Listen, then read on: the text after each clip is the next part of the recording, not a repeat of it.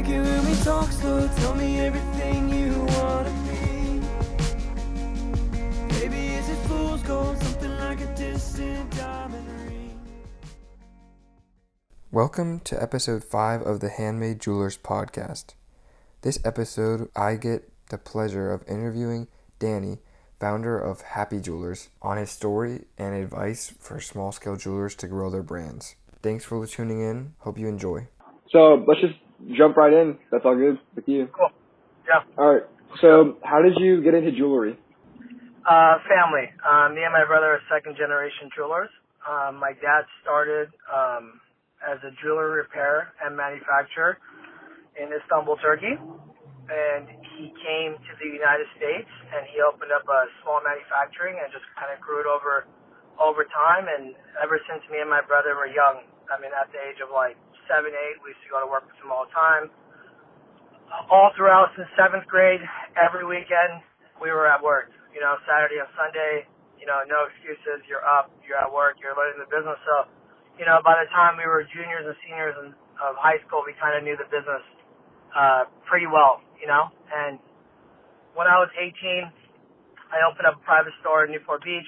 When my brother was 18, we opened up uh, what's now Happy Jewelers, and um, well, we just kind of grew it ever since. You know, we we learned from the manufacturing side of the business, so we we understood how to make the jewelry, how to create it, the quality craftsmanship, what's possible, what's not, what's smart to do, what's safe, um, you know, etc. So we just learned the ins and outs of the business ever since we were young. I mean, it was just it came natural, you know. Yeah, it's cool. Do you love doing it? I love it, man. It's it's Yeah. it's a passion for me. I just love it because, um, you know, if you if you ever come to our store and you see the the vibe and the atmosphere and the way it is, it's not really work. You know, it's Yeah. more of a hangout. You know, customers come, they hang out. We have, I mean, our relationship with our customers are not. It's not a business to business relationship. It's more of a friend to friend, family to family. So it just makes it a lot of fun. You know, we have a really good team that works for us, and our customers are awesome. And I, I really mean that. I know a lot of companies say, "Oh, you know, our customers are awesome," and this and that, and they just do it for like, you know, advertisement. Um, but in our case, it really is. And if you came to our store, you would see it. Yeah. So when did you know you wanted jewelry to be your career? Oh, that's a tough one. I think I've always known it. Um, but probably when I was like 16, um, Mhm. I really uh, started taking it like really, really seriously, like 15, 16. Where, you know, I said, you know, this is what I want to do. This is what I want to do as my life career. And um, I just wanted to take over the family business, you know? Yeah. That's cool. So how do you strategize uh, creating social media growth around like Happy Jewelers? So social media, um, I mean, as you know, social media is business now, right? I mean, that's kind of like where all the companies go. It's kind of where the industry is in all aspects, not just jewelry. You know, you have all these celebrities. I mean, I mean, you have these like uh, influencers making millions of dollars a year just from Instagram. It's crazy, you know. Yeah. Um, Yeah. So we realized that early on in the jewelry business that a lot of jewelers were starting to go to social media and people were following, people were getting ideas. Girls, you know, were seeing pictures, videos, telling their boyfriends. Um, so we just caught on really early. And um, we have a girl that works for us, which she's actually a blogger too, um, Haley. Um, she understands the, the social media business really well. She gets it. She knows what people want. She knows what people like. And you know, I'm not going to take the credit for the Instagram because it's not me. Um, it really is her that does all of it, you know, 90, Mhm. 95% of it. And the rest of our girls that work for us also take part in it, but she's kind of like the head, you know? Yeah. So what advice would you give to someone that wants to scale their uh, small jewelry brand through social media? Service. Service, customer, uh, service. Honestly, dude, just, I mean, for any business, to be honest with you, to grow your business and to make a healthy business, it's just service and guarantee is really what it is. I mean, if you give a customer good service, they're going to be happy and they're going to talk about you. If Mhm. something happens and a customer comes in and you take care of that item and you lifetime guarantee it, it goes a really long way. It's like your best advertisement because you could spend hundreds of thousands of dollars a month or a year on advertising, but the best advertisement is from a customer's mouth to another future customer's mouth. If you have a friend or family member telling you, hey, these guys are the best, go to them. I mean, you already have that, you know, you already have that relationship almost established, you know? And as long as you continue to grow it, it's really good. And I mean, for new businesses, I know it's tough growing. Just don't take shortcuts. Mm-hmm. Is really what it is, you know? I mean, any business that I know that has scaled, has tried to take shortcuts. The quality's not good. The guarantee's not good. You know, don't nickel and dime. Don't nickel and dime customers. You know, this Yeah. is my main thing. Yeah. For us, it's, everything's guaranteed. Once you buy an item from us, you'll never spend another dollar on that item. Everything else is backed by us. Whether you bring it in every year to get checked and serviced, or if you don't, it doesn't matter. I mean, you'll never hear, you know, me say, "Hey, it's going to be a thirty dollar charge for a stone missing." You- You're never going to hear me say that out of my store. You know, it's always, "Hey, don't worry about it. We got it covered. We'll take care of it. We'll check everything else, and we give the item back as good as new." You know. Yeah, that's really good. I I don't know if that that. answers the question. No, it's definitely. I like it. Yeah, it's a really. good- I like that. It's really cool you guys to do that. It's a really good policy. Yeah. So, what is something that has come unexpected from being a successful jeweler? Nothing really, man. To be honest, I'm not gonna lie to you because you know, um, I grew up in a really busy. You know, for me, I'm the younger of my brother, and when I got into the retail side of the business fully, my brother had pretty kind of established the store, so it was already it was already a busy store. It was already a successful store um, coming in, so I didn't really have any of those unexpectancies. All right. So, what's the biggest thing you've learned from your journey to become a successful jeweler? quality of craftsmanship is the biggest thing I've learned.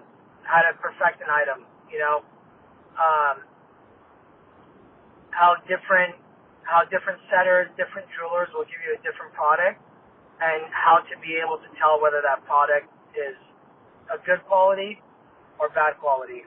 Um, you know, ever since I was young, my dad used to always, you know, when one of his guys would give him a job, if it was not up to his standards, my dad would melt the piece down and make the guy redo it. Because he was always, he was afraid that the jeweler were just trying to like, you know, Mickey Mouse it, fix it really quick and give it back to him. So my dad would actually put a torch to it, melt it, and make the guy redo it. Because in our business, craftsmanship is the same. You know, not to sound cocky or arrogant, but one of the reasons why a lot of people like our product over others and why people all around the world will actually send us their diamonds for us to make their ring is because every single one of our side diamonds is individually picked. If you take a millimeter gauge to every single one of our stones, they are exactly measurement, the exact millimeter to the other, and we set all of our side diamonds, which are the smaller ones, under microscopes. Mm-hmm. Um, so it's like literally perfection. Every, every single one of our items, it'll always sparkle, it'll always look better, and it'll last a lifetime.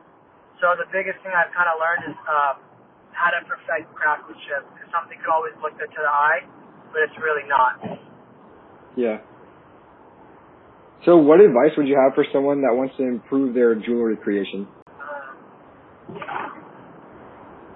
I'm gonna say service again.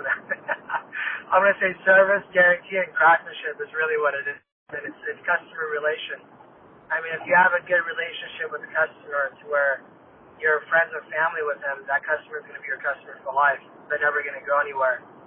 But if you don't have a good attitude towards customers and you don't always have a smile on your face and you don't give them the service they deserve, there's plenty of other jewelers out there that will give them that service.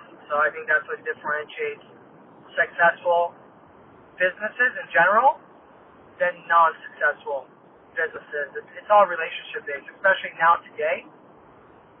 There's so much competition in the world. It's not like 40 years ago, 50 years ago when, you know, you used to go down and there was like five jewelry stores and you took your pick and there was no Yelp and there was no Google reviews or anything like that, you know? Today, you really do have to give the service. You have to appreciate your customer's business. You always have to be nice. You always have to be good. You have to give a good product. And um, you have to have a good relationship with the people because, I mean, if you're not going to give it to the customer, somebody else is. hmm So, what thought do you put into building a brand around your business?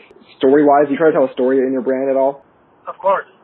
Of course, Yeah, we do have a story on our brand. I mean, my dad, um, my dad migrated here, um, close to four, uh, close to 35 years ago, uh, from Turkey to LA with very, very little. Um, he created a manufacturing, a very successful manufacturing business. So we actually generated from the manufacturing wholesale side of the business. And then he wanted to get into retail because my dad loved, my dad loved the joy that jewelry brings people, right? Happy, you want to make your daughter happy. When you give jewelry, it brings joy to people. I mean, you pretty much almost, you're, you're a big symbol of their marriage too by their engagement ring. So my dad really enjoyed that aspect of it. He loved the relationship of it. So he wanted to get into the retail side of it too. So um, we created the the retail stores, and I mean our brand is just family owned. I mean strictly family owned business, second generation. Me and my brother run the business. My two sisters also work with us as well too, for about ten years before uh, they got married and had children and couldn't couldn't come in and work anymore. Um, you know, but our brand is mainly based on um, family owned, family business, and we treat you like family when you come in. So do you take any steps to try and like grow a community around your brand? Of course, course. I mean, we we donate to a lot of different charities, a lot of different schools. I mean, if you if you're if you're in Orange County or LA County and you say Happy Jewelers, I guarantee you 40 to 50 percent of the people either come to us or have heard of us. Mm-hmm. Yeah, that's Um, cool. Yeah, so of course, I mean that that's our main thing. I mean, is the question you asked. I mean, that's that's what we've been doing for the last 20 years. You know, is creating Yeah. that. So, what was the biggest challenge of growing your company and brand? Uh, maintaining the craftsmanship and delivery time is our was our main main thing. You know, before we used to create a product, a custom order in about two to three weeks, and we used to finish it.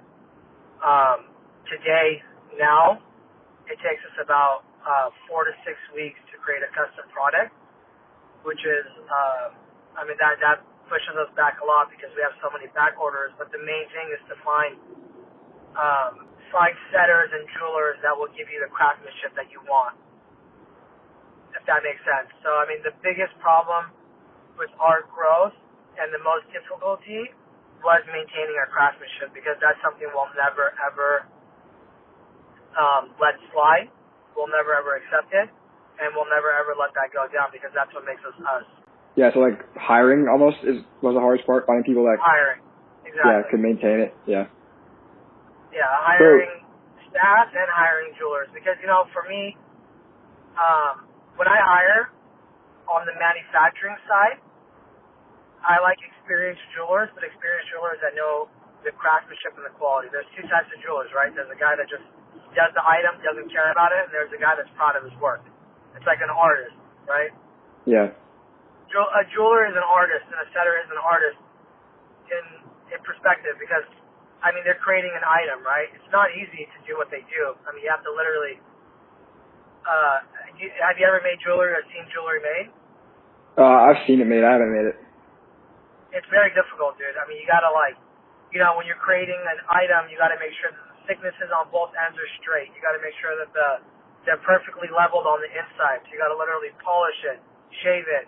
You gotta polish the insides of it. You gotta clean it up. When you're setting the stone, you gotta literally, you know, drill each four corners on the small diamonds. And when you set it, you have to look at it under a microscope and make sure that the girdle of the stone is perfect straight. It's not an easy task. I give these guys a lot of props.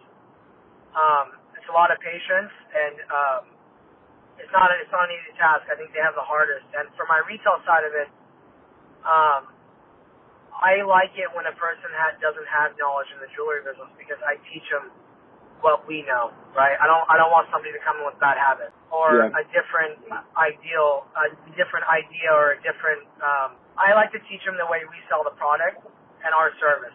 You know, Yeah. So keep the keep the culture. Yeah, Yep. Do you feel that there's a meaning behind all of your pieces? of course. Yeah, of course, man. I mean, engagement rings. I mean, it symbolizes love, right? I mean, you're you're giving somebody an item that's going to change their life forever. You know, you give somebody an engagement ring. I mean, the meaning behind that for that person is huge. You know, I remember when I was buying an engagement ring for my wife, and I was creating that. I mean, it was such an important time in my life because, you know, you're pretty much giving your life to that other person to share it forever, right? Have a family, have kids, have grandkids.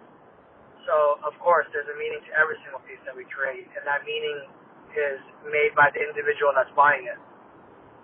You know, whether it's an anniversary, a birthday, an engagement, you know, a push gift, you know, that's a big thing too now. There's a lot of push gifts, so um, I always say that's the most important one. To all the wives out there, if you want the biggest gift and you don't know when to ask for it, ask for it when you're having when you're having this kid. So, do you have an overarching goal for your career in jewelry? Like uh, end goal?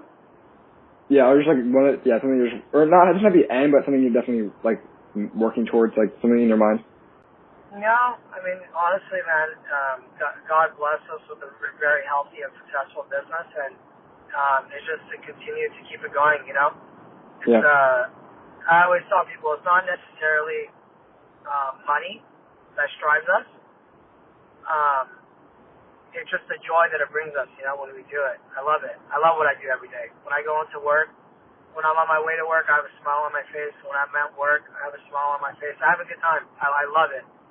So, hmm you know, there's no like, it's just continuing to do what I do, you know, and just continuing to have a successful business, a healthy business, and uh, continuing to make sure my customers are happy at the end of the day, you know. Yeah.